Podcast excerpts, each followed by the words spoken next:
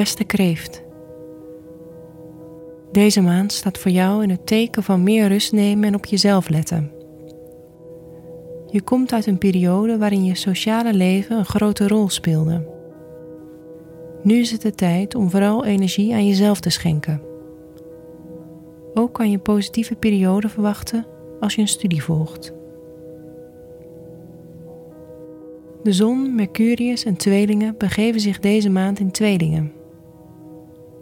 Dit zorgt ervoor dat je een grotere behoefte kan hebben voor tijd voor jezelf. Er kunnen deze maand belangrijke inzichten naar voren komen over je liefdesleven en je omgang met anderen. Dit is een goede periode om extra voor je mentale gezondheid te zorgen.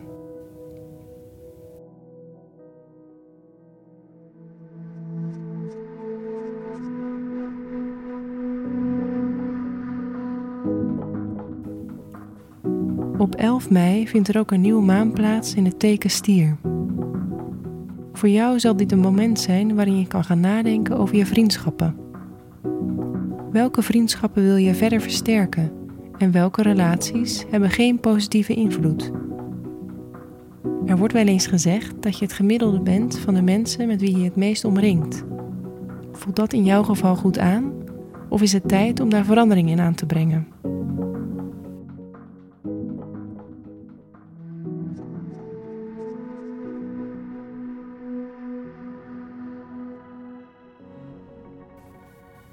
Op 13 mei loopt Jupiter het teken Vissen in. Dit is een van de tekens waar Jupiter, de planeet van geluk en expansie, zich thuis voelt.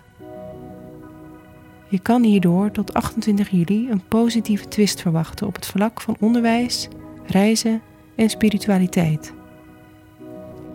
Als je bezig bent met een studie, kan je deze periode goed nieuws verwachten. En ook reizen die je nu boekt of maakt, kunnen extra gunstig uitpakken.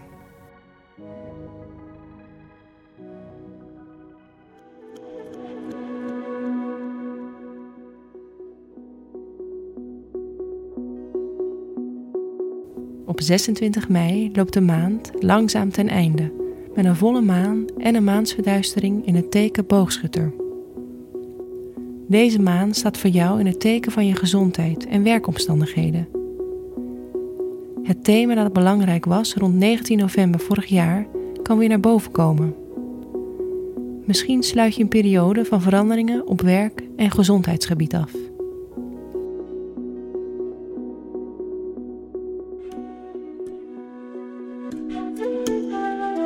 Fijne maand, kreeft.